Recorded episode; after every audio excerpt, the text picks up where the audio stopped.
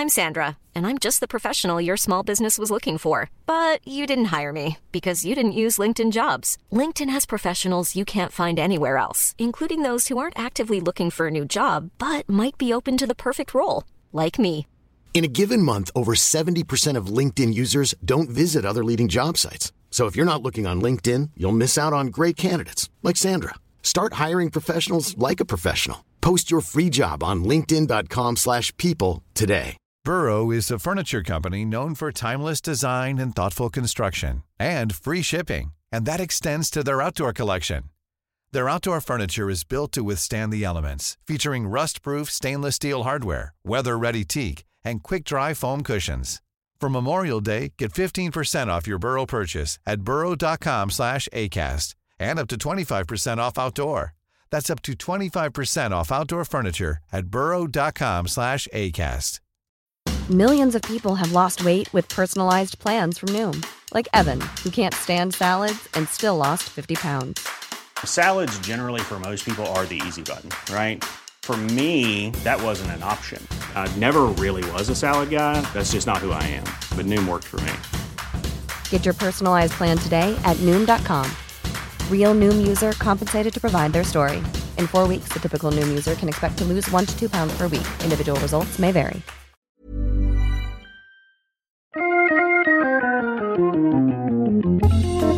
Welcome to Wood Talk. Now, here are three guys who like to take big pieces of wood and make them smaller Marc, Shannon, and Matt. All right, it is Wood Talk number 450 for 102218. Sometimes when I look at a, a date number, I get screwed up and I'm afraid to commit to the month.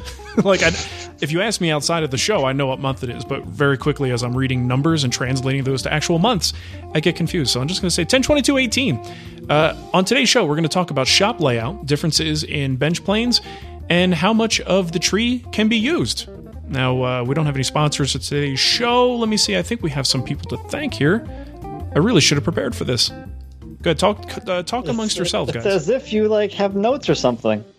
Okay, here we go. So Spencer Sims, Robert Fox, Thomas Lyons, and Kevin Conlin. And uh, those folks went over to patreon.com slash woodtalk and they pulled out their sweet little piece of plastic credit card or debit card thing and uh, decided to help support the show. You know, I was listening to an NPR station on the radio, and the way that they try to sell that is very it's very interesting to me. And they, they use people as an example, like so and so decided that this show was worth this much money to them. So how much is is Wood Talk worth to you? you know, and try doing their whole fund drive thing. I, I like that approach. How much is the show worth to you? All the monies. All, of, the monies. I think we might start getting invoices from listeners now. because we have to pay them to listen. that might that might be the way it goes. Uh, but anyway, if you want to help out, you can. Totally optional. But you can go to patreon.com slash woodtalk. You can also help just by listening to the show. We really appreciate that. That's the best way to help out. All right, so let's get into what's on the bench. Uh, you know, I've been f- kind of a change in gears here, um, going into you know back into the furniture world, like interior furniture outside of like plywood cabinets that I've been living in for the last uh, couple of months. I am building Mateo's bunk bed. Finally, uh, it's something I've been talking about for a long time, kind of procrastinating. And I'll tell you guys, we, we've got a question later talking about um, our, our most difficult projects, our most challenging projects. For some reason, I don't know if it's the scale of the project or if it's simply that most bunk beds tend to just be like almost three unique pieces of furniture that have some fa- somehow found their way together. right? So you've got like you've got a loft. You maybe have a part of it, maybe a dresser. Um, it depends if you're doing like the bottom bed as part of the uh, attached portion. Uh, there's usually stairs, but I'll look at pictures of this stuff, trying to to wrap my brain around how these three almost totally different types of furniture can just be put together in some elegant way, and it re- it's really challenging for me. I, I, guess other people would probably like design this thing in, in seconds, but uh, it's it's challenging. I don't know why. So maybe we'll talk about that later when we uh, discuss our our, our projects we find difficult. Stop thinking. Just build. Oh, it's totally it's totally overthinking because when I go, Nicole goes, "Well, what about this one?" And I look at it, I'm go, "But look, th- I, I can't do the joinery the way I want to and have it look like that. like I know how they did it, and it's okay in that piece of furniture from like American Furniture Warehouse or whatever that they just put a bolt there and it's holding the two things together. I don't want to do that. plus, plus, it's got to go up steps around a corner. Hmm. like there, this thing. But he's going to outgrow it in like a year. So That's true. You're not building heirloom furniture fast. here, Marc. Now they grow fast, but I do. This is the one piece I do think he's going to use for what. This is why I didn't build cribs or changing tables because I feel like those are so temporary. Um, I could see Not him. unless you keep having more kids like me. oh, see, you're you're going to say crazy. That's the whole reason because Matt built that like really elaborate crib. So he's like, Lindsay, we got to have another kid. Hey, we just got to, got to Fair keep enough. popping them out. I think if in your case it was smart. You know, you guys are, are saving money by doing that. My case, I didn't expect to have a second kid, and we sure as he double hockey, hockey sticks are not having a third. So I'm good there. Ava, I'm sorry when you listen to this in the future Yeah. and find out you're an accident. No, she definitely was not an accident. It was just Nicole said we're doing this. I said, all right. I guess that's what we're doing. Uh, okay, so there was that, and then uh, had a little review. You know, I swore off reviews, and then here I go making another review. Uh, but I, I felt like I, I, I had some issues uh, with the Festool CT Cyclone, and I felt it was a disservice to to my friends and people who who watch my show, who are like looking for to me for opinions on these things, uh, to not get this information out there because it's not all rosy and happy, and uh, I felt I needed to do it, so I did the review, and, and quite honestly, it wasn't poorly received. Like I didn't get a lot of people busting my you know what's over it. So I'm so sure happy. Shannon and I are both kind of disappointed about that. We were You expecting guys got some the popcorn fireworks. out. Yeah, you you were ready for some fistfights to I was break out. excited. I was like, "Yeah, Marc put out a review video. Time to get the popcorn. Read the comments." Yeah, but here's the thing. man. Basically, Marc was undecided whether or not to do it, and we encouraged him just so that we could. I was like, should I do this? They're the like, popcorn and watch. absolutely. I've got the microwave ready to go. Popcorn bag is just sitting there. Well, I mean, the thing is, it's uh, uh, the the thing with with Festool is there are people on both sides. I think you actually get less crap and more positivity if you criticize and say something negative about a Festool than the reverse. so that's what this was. the brand you love to hate. It totally is. Yeah. I mean, the fan favorite way to do this is to bash Festool. If you can do that, you're going to get a lot of people going, yeah, this is perfect. Um, and it wasn't even that much of a still like the Patriots. O- Only Patriots fans are going to be upset at you, and everyone else is going to be happy with you. yeah. Well, here, the, the perfect uh, correlation is Apple. And people use that that uh, sort of an analogy all the time. Uh, that the way the fanboyism that happens with Apple, the way Festool uh, iterates on products, makes products, and their price points, it's so similar uh, to the way Apple works. Which must explain why I'm doing this show on Apple computer right now. it's okay, I don't mind. Uh, but that's it for me. So, uh, Matthew, what do you got going going on? on? Oh, I've been uh, working on shooting some sideboard videos for most of the week, Oh, and yeah. like today and yesterday have been up in the 60s, which has been which has been beautiful here. So I'm getting some time outside, getting some exercise, playing on the sawmill. You know, things I like to do. You know, some actual enjoyment instead of just sitting in the shop, Mm-hmm. filling myself talking to myself all day, then editing myself, watching myself talk about the same thing over again, watching the same scenes and same clips over and over and over again. It's a very repetitive and boring process. So getting outside and doing something different, so much better. And it's like this is probably like the last nice weather we're gonna have until spring. Yep. Everything will be white from It's going it's going to crap after this. It'll be like up in the 40s probably tomorrow, I think. So Oh, okay, Yeah. so I'm sorry about that noise. I'm sure you guys are hearing the incoming call. So my dad calls almost every day at the same time to to FaceTime with the kids, except for I keep telling him that the kids are at school at this time. They're not home, but I keep declining it, and he keeps calling back. So uh, blame my dad for that noise in the have, background. have them call their phones. Isn't that all the kids got their own cell phones? Yeah, of course. days? My six year old has an iPhone in his pocket. I wouldn't Not. I wouldn't disbelieve it, you know. Yeah, kids well, these days. just wants to talk to you, Marc. No, he doesn't. I'm really not. That, I'm really not that interesting. it's all about the kids. I mean, once you have kids, you you're non-existent uh, for for grandparents. It's all about the kids. No, that is true. Yeah, they, they they actually when they come over, they walk right by you and beeline for the children. Like it's like you're not even there. I love it. Okay, My in-laws are here right now, and I haven't seen them. The kids have it, though, of course, right? I'm just gonna say they're being respectful of my workplace. Yeah. but I know what it is. They're It's like busy. They're all there for the kids anyway. Yeah, they got stuff to do. Uh, but Shannon, what about you? I am building a chest of drawers. Ooh. And I I started getting also thinking is chest of drawers, lots of drawers. I'm out. Yeah. I'm over drawers. Well, I I started kind of going down my normal process and you know I put together like a SketchUp model to kind of figure out proportions and mm-hmm. then I started doing the woodworker thing and started going, well, what if I add this decorative element? Ooh, That's what dangerous. if I add this type of foot here and do this and so it, you know, in typical fashion, completely have like over designed this thing. Sure. But I've kind of got this idea of making um, this actually comes from Darrell Peart, um, kind of a, a, taper from top to bottom in the chest. Mm-hmm. But then there's also a curve mixed into it. And then, then I started thinking, well, instead of the taper, why don't I actually make a curve? So it's still going to taper, but it's going to be this like concave side look, um, very George Jetson ish. And the more I started playing around with this, the more confused I was getting myself. So I'm actually building a scale model. I every time like every time I go to woodworking in America or this last time at Fine Woodworking Live, there's always some session from some, you know, big name, highfalutin design type guy who's like, ah, how to build models, you know, and there's all these little foam core cardboard models and things. And I'm always like, yeah, that sounds like a good idea. And then I like never do it. So right.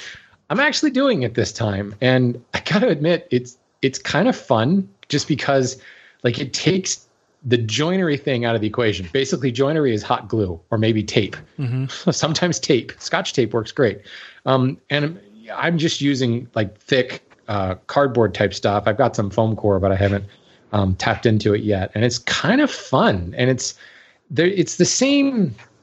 It's that it's that disconnect that comes from like SketchUp or any kind of CAD type program, where yeah, you can design all kinds of stuff. Or in my case, my SketchUp skills aren't good enough to do some of the stuff I want to do, like mm-hmm. curves and things tend to break down when I try to do them in SketchUp.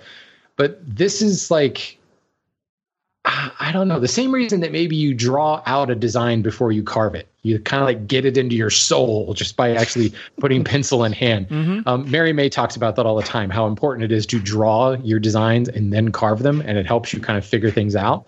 And kind of where I'm getting on this. Um, now, that being said, am I going to start building models for every project? Hell no. But I don't know. This is just kind of fun. Um, this is this is a, a piece that's going to be for my wife, and you know, so I do kind of need to get it done relatively quick. But mm-hmm. at the same time, she also knows that relatively quick is a very relative term. Right? Yeah. Um, but it, but you know, it's also I'm building something, and she knows very well that it's going to end up being repurposed, and the content's going to be recorded, and all that fun stuff. So, um, right now, and we've talked about this before, the camera is off, and I'm just playing. I'm just playing with design ideas. I think probably I will turn the camera on later once I've got a couple of models, just because the building of the models right? I mean, it's cutting out cardboard and taping it together, gluing it together. But I think the design process could be kind of interesting to talk about. But mm-hmm. I don't know. It's just one of those things. Always heard about it, heard how effective it is, never bothered to do it. Now that I'm doing it, I, I'm having a lot of fun with it. The concept of prototyping and doing these like scale models and stuff like that. It's uh, it's it's almost totally obvious why that's useful and why it's a smart thing to do and why everyone should do it. Yet so many people don't. None of us do. Right. And i am guilty of that myself. I, will tell you a thousand times over if you have the ability to do it and the time to do it, it, I mean, in a lot of cases, it can save you time, especially if you're you're kind of designing on the fly and you realize, oh, this isn't going to work, and now you got to scrap it. Um, but I wish I wish I could like make that a regular part of my woodworking vocabulary. It's just something I do, but I, I never do it. The, the bunk bed uh, is a good example. Like I'm, I'm hoping it's going to work out. I designed it in SketchUp, but who knows? I may confront something as I'm doing it that goes, wait a minute, my, he's going to hit his head on this every single time, you know, just because yeah. I, I didn't look at it from the right perspective. So good on you, man. That's great. Well, I mean, I think prototyping. I mean, I, I look at that when you say prototyping, I'm thinking full scale. Yeah, full too. scale. Right. Um, and and it's one of the reasons that I there's no way I'm going to do that. I mean, yeah. it, it, it's not a matter of getting the lumber, but I mean, especially when you work like I do with everything with hand tools. No, sorry, I'm just not going to do that. Yeah, it, it would take you um, a lot longer. Jeez. But I do think that there's a time and a place for that. Like if you've got a, a really intricate project that you need to make sure functionally some of the things work. Like bunk beds makes a perfect example, right? You know, you don't want to be bumping your head when you're reaching under to grab something. And, you know, if you're going to put the slide on there, do you have the optimum angle of the slide or is the poor kid going to stall out halfway down the slide? You know, because it's too. Very important. Or just like a straight you know? down jump right into the floor, like 80 Right, degree angle. yeah. Actually, but this would love it. and what what maybe maybe makes me think that I might do this again is just because of the fact that it really is nothing about joinery. It's all about how does it look and just physically like this curve that I'm trying to create. I'm I'm just taking this cardboard and essentially bending it Mm-hmm. and kind of keeping it under tension, squeezing it together to keep the bend in there and trying to figure out, you know, what what kind of angles would I be looking at and sliding dovetail work in here. So there's a little bit of thought there, but for the most part, it's just playing with like cardboard yeah. and making cool little models and and there's no, you know, outlay of material. There's no there's no tools even running other than an exacto knife. So it's really very quick to put stuff together. And then you can kind of step back and walk around it and just see what is the impression that this gives. So it, it's really kind of fun. But I think if I s- literally scaled it up and actually went to building something out of wood where I had to use something more than like an exacto knife to cut stuff, I probably wouldn't go for it. Yeah. I just can't see myself spending that time. Yeah. Hmm. Interesting. Well, that sounds fun. Uh, all right, let's get to what's new. And I put this in here because I know Matt wouldn't. And no, the funny thing is, all three of us have like uh, paid venture things, you know, that that we could publicize. But I, I don't know. Is it a deliberate thing that we don't really talk about, like things that happen that cost money outside of Wood Talk? self promotion. Yeah, self promotion, advertising, things that we charge for. We Probably we should. honestly don't do. I just don't think of it. Um, I mean, maybe it's for the better. I don't know. So anyway, Uh, point is, goes back to years of, of forum etiquette in the early days of the internet of no self promotion. yeah. But meanwhile, we've got a Brusso ad in almost every episode. Like it's not. It's not like we're advertising. You know, we're against advertising on the show. It's just the self So promotion. what you're saying is, in order to talk about the hand tool school, I need to give Wood Talk money. That's probably not a bad idea, honestly. Okay, buy a spot. yeah, it's like festival or not So festival. Go ahead um, and, and talk about Matt's bandsaw plans and send him an invoice. Right. Well, Yeah. it- it's like Great. the uh, the thing on Facebook. I just posted on my Facebook page today. Uh, they said that I could start to participate in ad revenue for uploading videos there, but I don't reach their view count. And the reason I don't reach their view that. count is because they're re- they're restricting how distributed my videos can be. Uh, so I think it's only got to get to like thirty thousand views. I've got two hundred and fifty thousand likes on my page, but because of the way Facebook works, I have to pay for those people to see it. So I get to pay hundreds of dollars to Facebook so that I can make pennies on ad revenue. it's like that makes no sense at all. And Sounds it- like a solid win, though. You know, doesn't it though? for you. It really does. no. I should go down that path. Anyway, completely off the topic here, but Matt, I was really excited to see uh, on his feeds that he finally finished his bandsaw mill plans, and those are available on his website at mattcremona.com. And go check Oh. it out. So, you want to say anything about them that people might need to know about it? His bandsaw Oh. mill novel.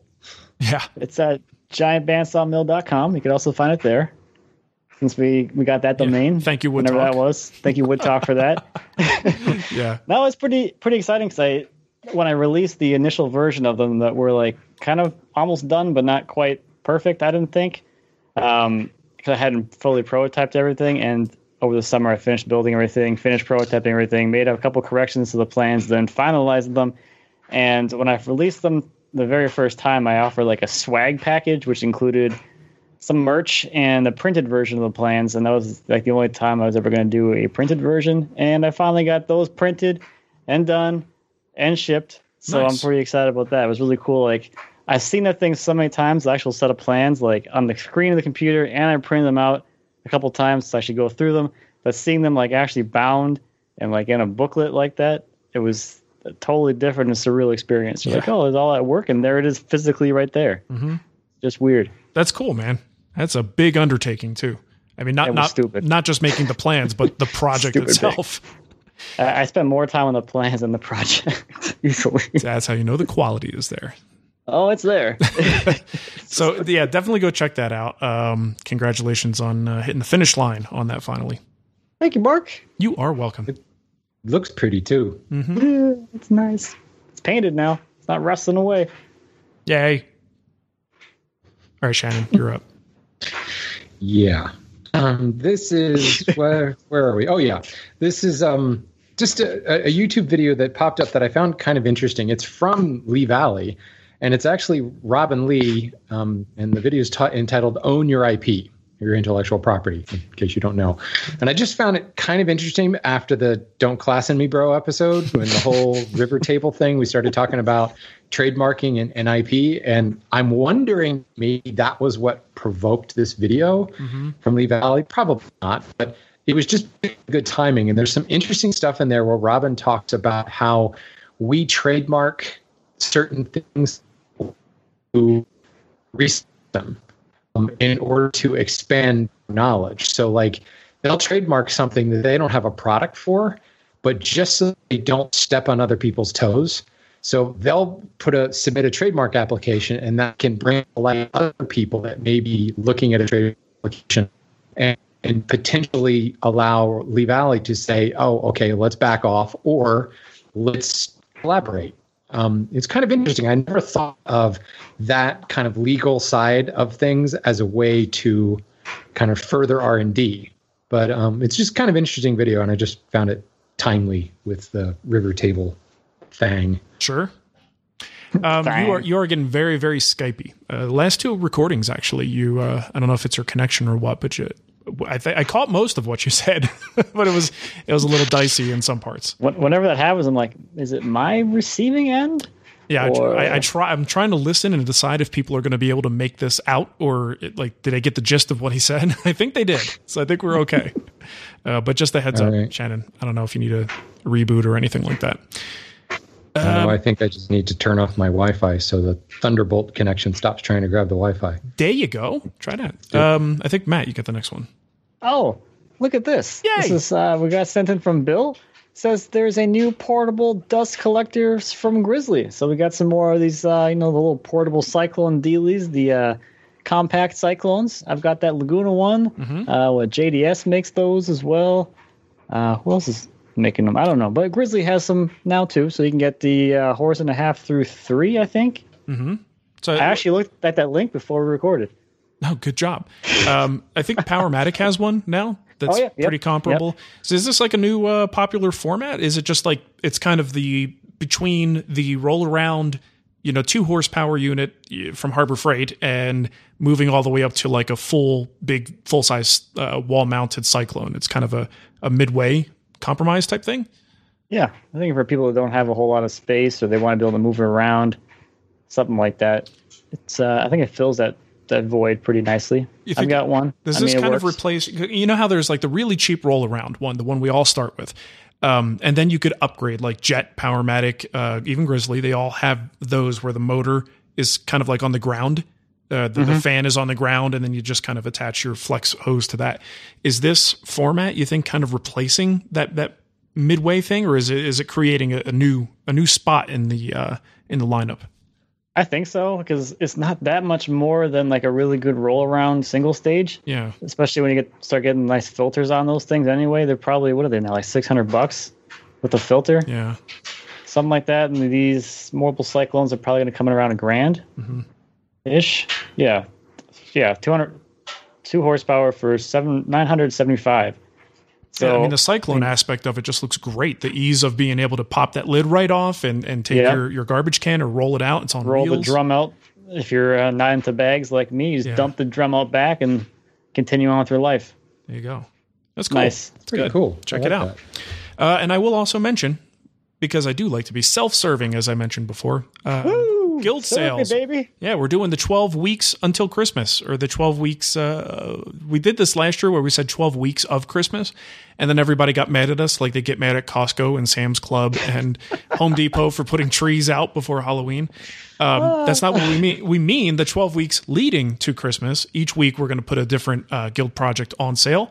30% off and it'll be on sale just for the weekend. So uh, by the time you hear this, this weekend's will be over. Uh, but I think on our calendar, the woodwhisperer.com slash calendar, we actually have a schedule and you can find out when something you're waiting for, maybe you can find out when that's going to be on sale and have a heads up for that. So go check it out.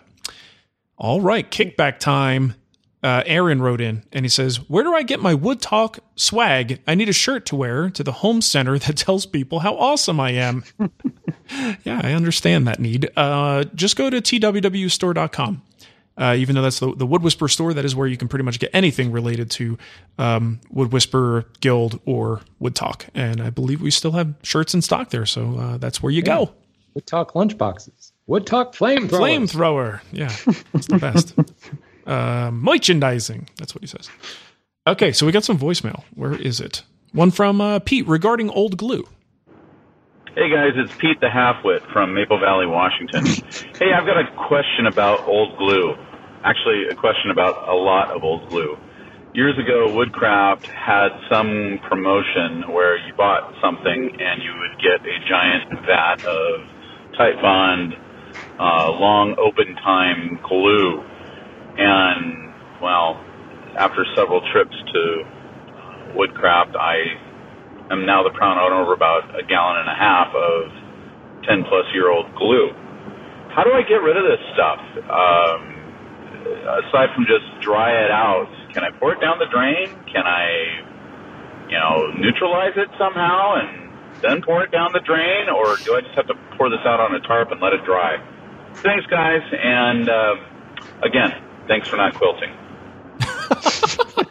That's a great little combo. I, I like that. comment there. That's pretty sweet.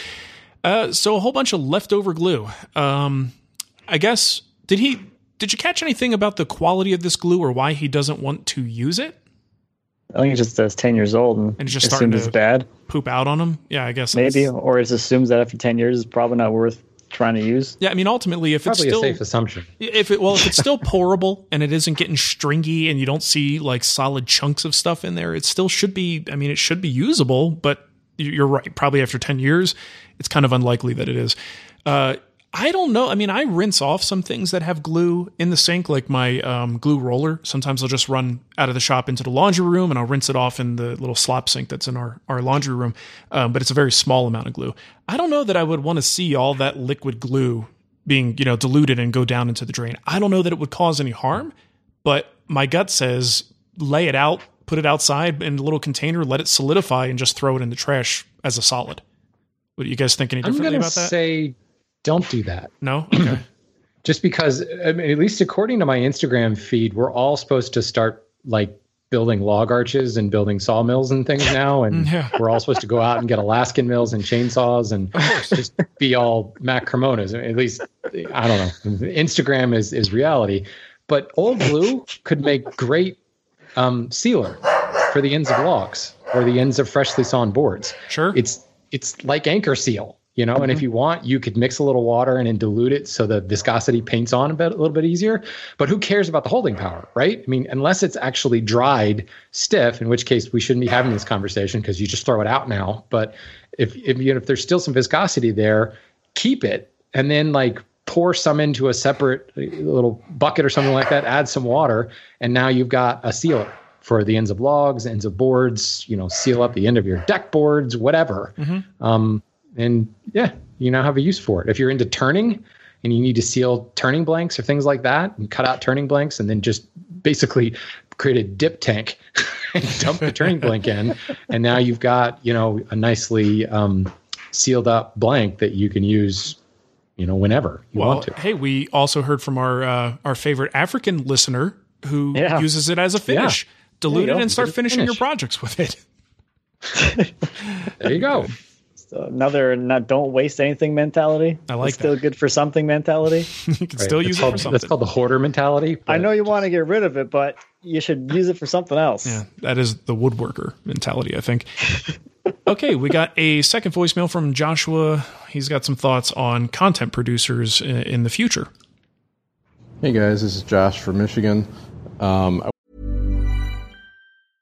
Cool fact a crocodile can't stick out its tongue. Also, you can get health insurance for a month or just under a year in some states. United Healthcare short term insurance plans, underwritten by Golden Rule Insurance Company, offer flexible, budget friendly coverage for you. Learn more at uh1.com. Ryan Reynolds here from Mint Mobile. With the price of just about everything going up during inflation, we thought we'd bring our prices down. So to help us, we brought in a reverse auctioneer, which is apparently a thing.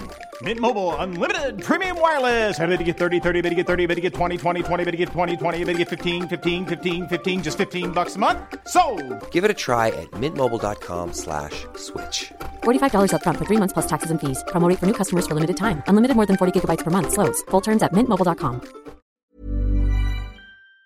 I wanted to give you a little bit of kickback from episode entitled Marc Says No. You talked about the sustainability of having a career, I guess, on YouTube. Um, you know, what it's going to look like in 5, 10, 15 years. No one, no one knows. But I really feel like the people who are doing it well now, um, where they have multiple streams of revenue, um, if something suddenly happens, I feel like they're going to find a way to make an income. Um, you guys, especially, and um, some of the other people we know, uh, they're going to find ways to make an make a living make income, whether that's doing custom work or um, something else. There, there might, something else might come along. So I, I'm not really fearful of that, and I don't think these people are either. Um, so, but my perspective is, I'm, not, I'm nowhere near that, and I don't really have a desire to to do um, that kind of stuff full time. Gosh, Dad, come on. I'm sorry. It, the, the call came in and, and paused the, the voicemail. Sorry about that. uh, mainly because of the skill and the time involved. But um, I still video a project from time to time, and that's mainly for my own personal benefit. You know, I have that record on hand of the projects that I've built, um, and it's really cool to be able to go back and look at those. So um, I would encourage anybody that doesn't do that currently, if nothing else, turn your phone on and, and just kind of record some footage of the projects that you're building. For nothing else, for your own personal benefit, um, it's really cool to have that and um, to be able to look back on and show your family, friends, whatever, whoever you want to impress. Um, but that's my take on it. I hope you guys uh, don't quit again. I really appreciate the show. and enjoy listening to it. Thanks, guys. Well, thank you, Joshua. And you know, that's funny. I was thinking about this way back when, 2007 ish, maybe 2008.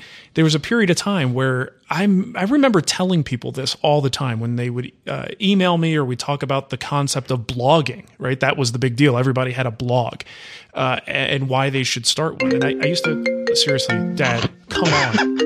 I'm gonna have I'm gonna have to text them and be like, could you just chill for a minute? My goodness. Um, I'm sorry. This is like this is the raw family show here. Um, but the title of the show is Marc's dad calls in. Yeah, multiple times, over Yeah, and through. over. there we go. Yeah, hey dad, Guest welcome to the, show. What, do you, what what's going on? Uh, so, anyways, we used to say this all the time. Like at the very least, doing a blog is a great way to document what you are working on, and you know, sort of have this thing that you could look back on in the future. Uh, so. You know, I think that's a little bit easy, or I, I should say, the video concept is way easier now. Everybody's got a HD video, you know, cameras sitting in their pocket. Uh, so it's kind of the same concept. I, I I see what he's saying. It's a really cool thing. I just wonder at some point. one thing that I've found with some of these people who got into it under this premise of, hey, I may as well just document this. They they start to see a little bit of success, and they, oh my gosh, it's like it's like a telemarketer. Hold on a second. I, I've got to put an end to this. I, I'm going to have to edit the show now. Thanks, Dad. I don't think so. No, you don't think so? Okay. But hey, and here's the other problem. Okay, like parents and technology. I'm trying to text him, and I keep getting not delivered, not deli- I don't know what's going on in his end that I can't actually deliver a text. Let me see if I can. he turned off the texting feature. Yeah, I guess he must do that I hate texting so much. No one will ever text me. But anyways, so yeah, I think that's I, I do believe that it is a good thing overall, but there is also a point where you start to get into this and and you start to look at other, you know, influencers, uh, people on Instagram, and you go, Oh, maybe I want a piece of that. Like, can I get some free tools if I just do this?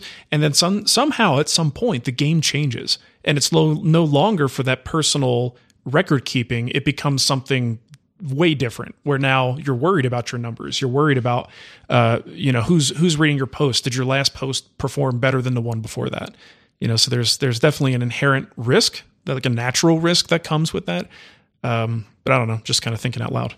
Yeah, man, it's No, totally it's totally different when you put it up there and you want to stop when you want to make that transition from I just do it for myself and if other people enjoy it, that's great too. Let me see how many people I can get to actually consume and enjoy my stuff. Then it becomes a game. And Right. it- so then it becomes actual work. It's a little bit different. I mean, not that, not that it's bad, but it's just different. There is a uh, really nice lady that I follow on uh, Instagram, Rus- Rustic Duck Furniture. You follow her?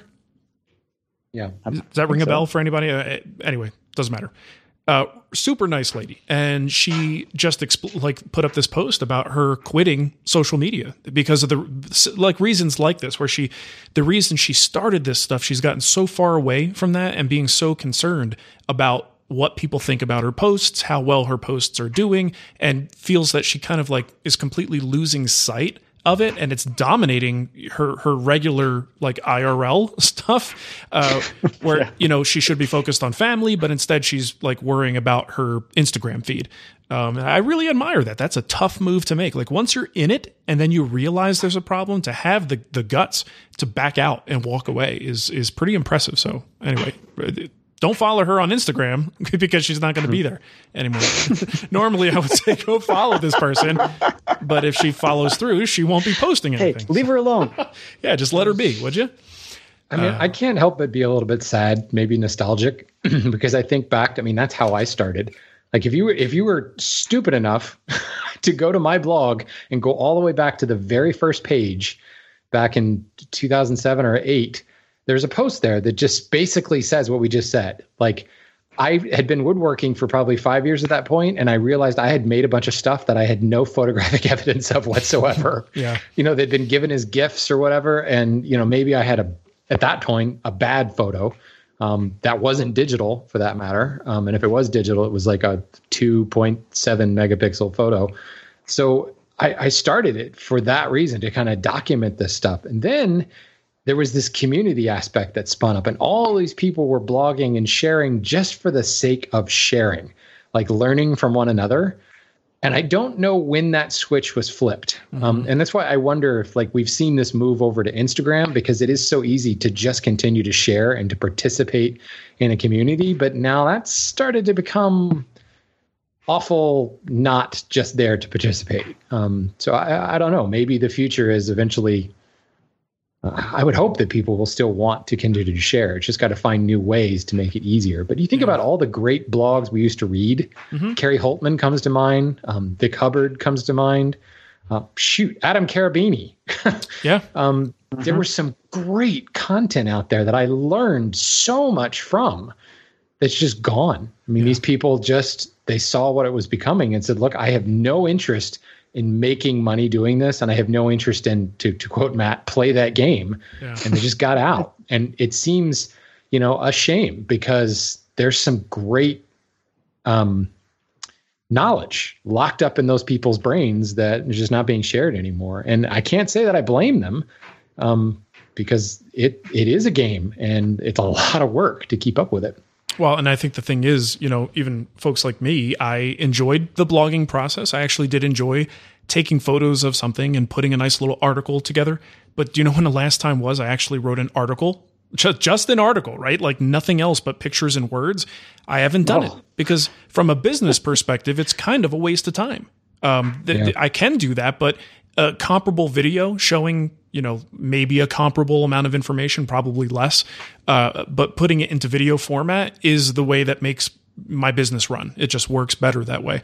Um, so even though I like that format, I am deliberately not doing it because of performance reasons, let's say. So yeah, it, it is. Really funny you say that because I just got a notification on my phone from Instagram from someone saying, "How come Wood Talk's not on YouTube anymore?" well, we don't exist because we're not on YouTube, right? The show's So, over. You Show's know, over. here you are, Marc, doing something that's not video and it's doing nothing for you apparently. Yeah, that's true. Uh, oh boy, you know, and I did like what Josh uh, had to say about people who are doing what we do as a career being able to just kind of land on their feet, figuring it out. And, and I, I, I kind of feel that way. Like once you detach from the system, and I feel like like once you you leave that nine matrix. to five job, yeah, you detach from the matrix. Um, you realize that there's there's so many opportunities for creative thinking and other ways to to earn revenue um, that I honestly feel the same way. That if somehow, for whatever reason, the Wood Whisperer just went away today, like I couldn't do anything on the Wood Whisperer site, I'd probably come up with something else, you know, and I'd, I'd figure something else out. I probably would not go back to working for someone else.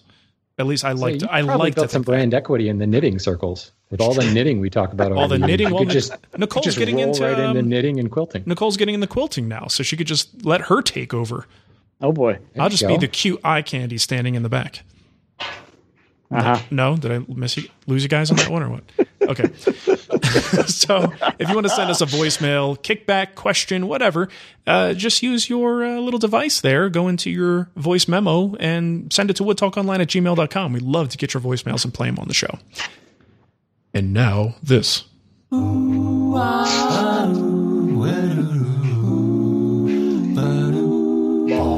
Shannon's Lumber Industry Update. Can't wait. What's going on in the lumber industry? Yay, lumber.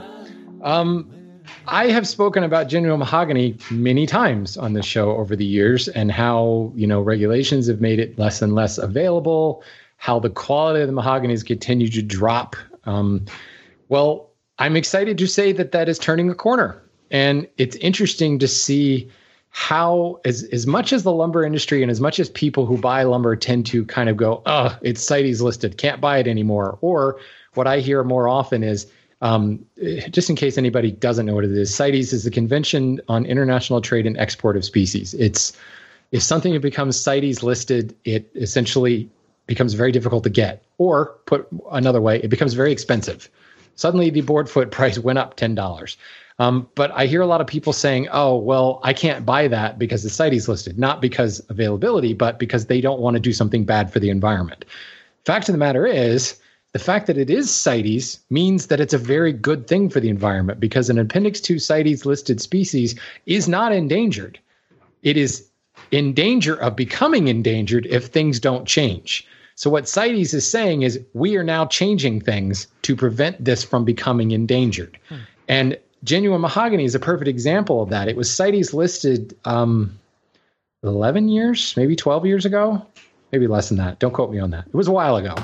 And we have dramatically seen, uh, excuse me, have seen a dramatic change in the quality of the genuine mahogany coming out of the traditional places from Central America, South America, um, Caribbean islands, things like that. And the volume is still very, very low. That's what CITES is doing. It's restricting the total global export volume. It's also throwing a lot more regulations on what can be felled, when it can be felled, what concessions can be used, et cetera. But each one of those concessions has an allotment of trees that they are allowed to fell. And what's even more interesting, as other industries slow down, in this particular case, the guitar makers are not doing real well right now. Or a lot of them are have changed to other species and they're not using mahogany for neck blanks and things like that. Mm-hmm. But these concessions that are heavily regulated are still allowed to fell these trees. So now there's some really good quality stuff that normally was bought by the luthiers. And if, if you don't know, guitar makers buy like the primo of primoest stuff. They want, you know, only the finest, almost like the veneer makers. They have the, the nicest logs ever. But now there's this great quality stock that is still available because the market that's normally demanded it has slowed down dramatically or has pivoted and gone into another species direction. So we're seeing a lot more genuine mahogany coming on the market. And it's not just more quality or, or more quantity, it's incredible stuff. And I've been posting on Instagram a little bit this week. Um, and it's a little hard to to see because the loads have just started to come in and we haven't like stacked them out. And so you're just seeing big stacks of lumber. You're not really seeing the faces of the boards. But we ran a bunch through the stacker the other day and i have not seen mahogany this beautiful. I've been at McIlvain now for 10 years and i've been working with mahogany for 15 16 years or so. This is gorgeous stuff. Never seen it this way. And the only reason for that is the guitar industry is not buying as much anymore but it's still being produced and because CITES has really clamped down on how much can be exported and given the um, much greater oversight into how the forests are managed, it's actually affecting change. So it's weird to hear a lumber guy talk fondly about CITES because normally it's just a thorn in our side. But damn it, if it doesn't work, it's actually really made a big difference in the general mahogany market. So if you're talking about, ooh, I can't buy coca Cocobolo anymore, I don't want to hurt the environment because it's CITES listed, don't think of it that way. It sucks. Yeah, it makes the price a lot more because it's it's dramatically reduced the supply. It's dramatically increased how difficult that it is to get it in the country. But once you have a block of a CITES listed species sitting in front of you, recognize that that that's a good thing. Mm-hmm. It's a very good thing that's helping to rejuvenate this particular species. And there's some outstanding silvicultural practices that went into making sure that that block of wood you're holding in your hands was legally and sustainably harvested. So it's just something to think about. I see far too many people saying they're not going to use this material because it's bad for the environment. Well, first of all, it's already been felled. You can't put it back into a tree, folks. But second of all, it, there that like somebody asked me on Instagram, "Oh, is that oh. stuff legal?" And my question was, "Oh my god, absolutely yes. Would you like to see the stack of paperwork? Like I can show you back to a stump Yeah. where this came from and like who talked to the tree, who petted the tree between here and there. I mean, it's ridiculous the level of oversight and chain of custody that we have on this stuff, which makes me feel all warm and fuzzy about this tree. I, I can firmly say that yes, this was sustainably harvested. Yes, I'm not hurting the environment doing this, and it's it's kind of cool. The technology has started to catch up, and the regulations have started to catch up. No, I'm not going to blindly say that there's no illegal logging happening, but you know what? It's a lot less than it used to be, and it's kind of exciting. So, yay! Positive lumber update. Good. That's great. Hey, so does this apply to like animal species as well? Like if I want to punch a panda in the face, normally I would say I shouldn't do that. It's an endangered species. Maybe I Shouldn't do it. Bite your hand off. right, but then I, I could punch him in the face and be like, "See, it's good for the environment." Does that Sure. make any sense? Okay. You should do that, Yeah. but only if you post it on YouTube. Yeah, that'll be good. And while you're at it, invite that Logan Paul kid to come with you. Yeah. He's my buddy. Uh, all right, so uh, let's get to our emails here.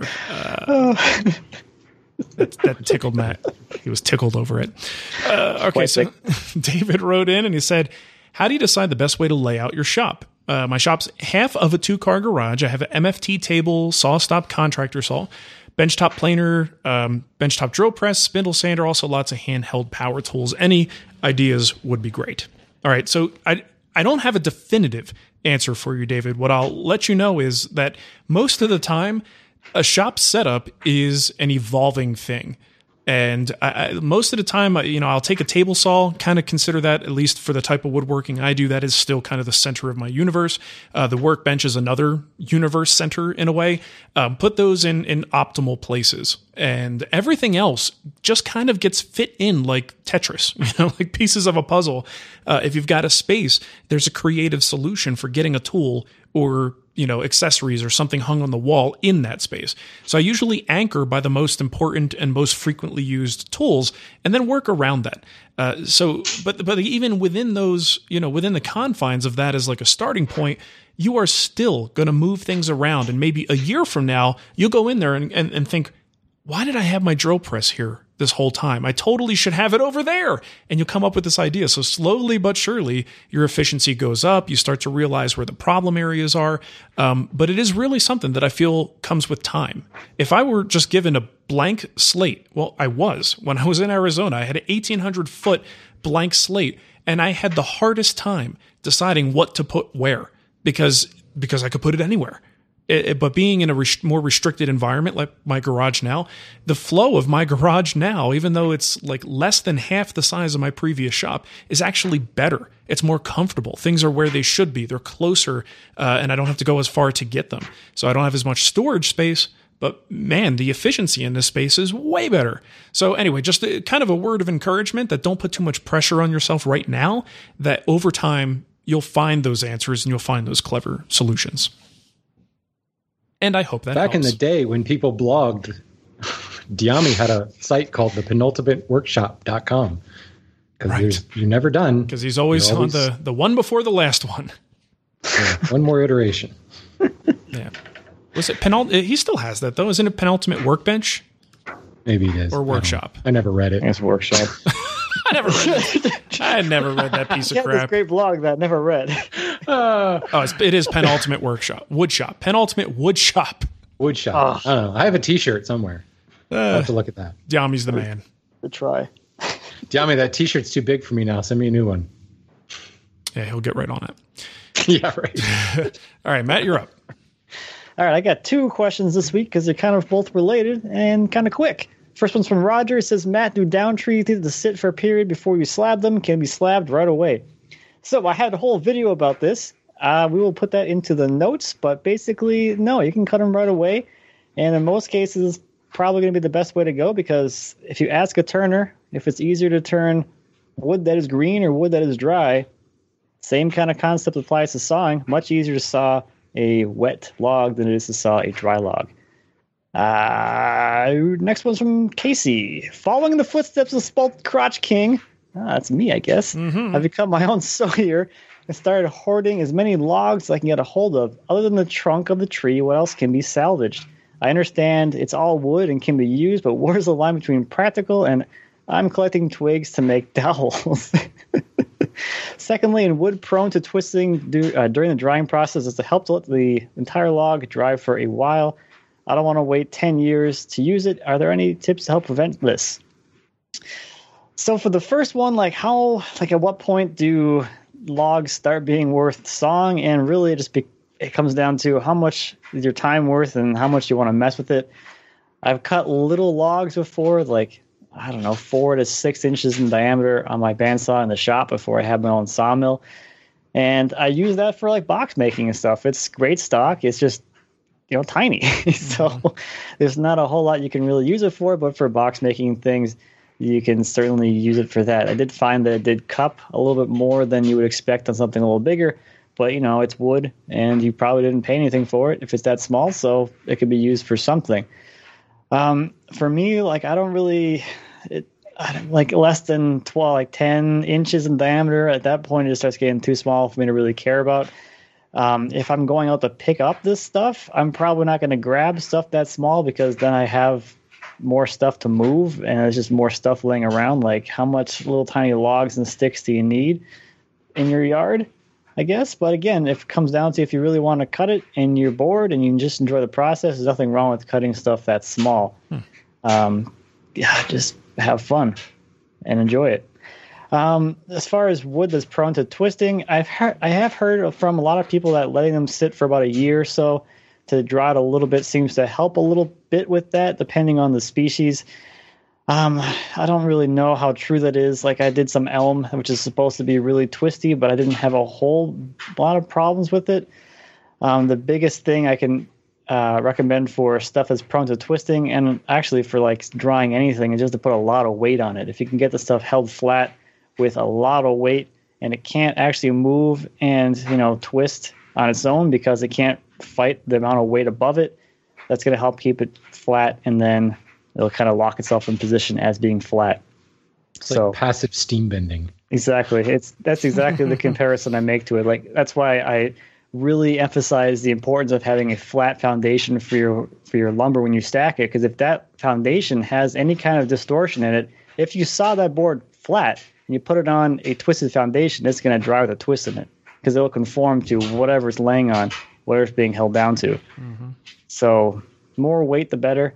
Um, like like more weight the better. Like as much as you can get up there, thousands of pounds would be cool if you can do it.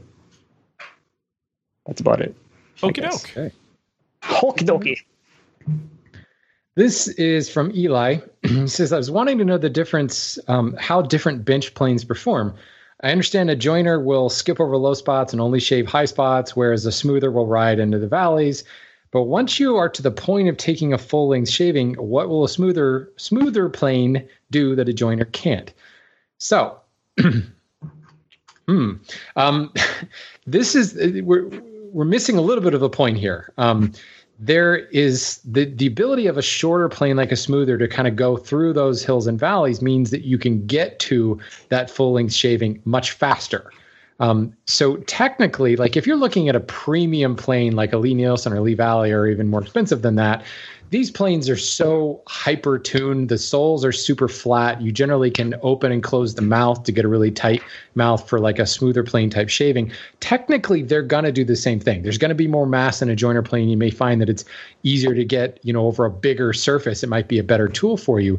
But the fact that the joiner sole is so much longer means that you're going to have have to have a much much much much flatter surface to get that thin, wispy, smoothing plane style shaving. So you're going to have to take a lot more passes to get there. The smoothing plane will navigate those hills and valleys, so you're going to get that wispy, thin shaving a heck of a lot faster. And the tolerance that you're talking about, you know, for your typical piece of furniture, you know, if you set up your 22, 24 inch long joiner plane to take a thousandth of an inch shaving, you're asking for that kind of, you know, that that surface is now flat to within a thousandth of an inch over that 24 inch length. That's like NASA flat. Like that's like Matt's log pile flat. It just it doesn't need to be that flat.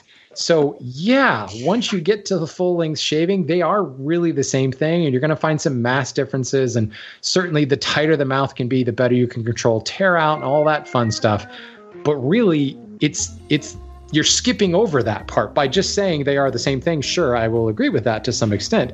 But you just worked so much harder to get a smoothing plane shaving with that joiner plane over that surface. So it becomes a matter of working more efficiently.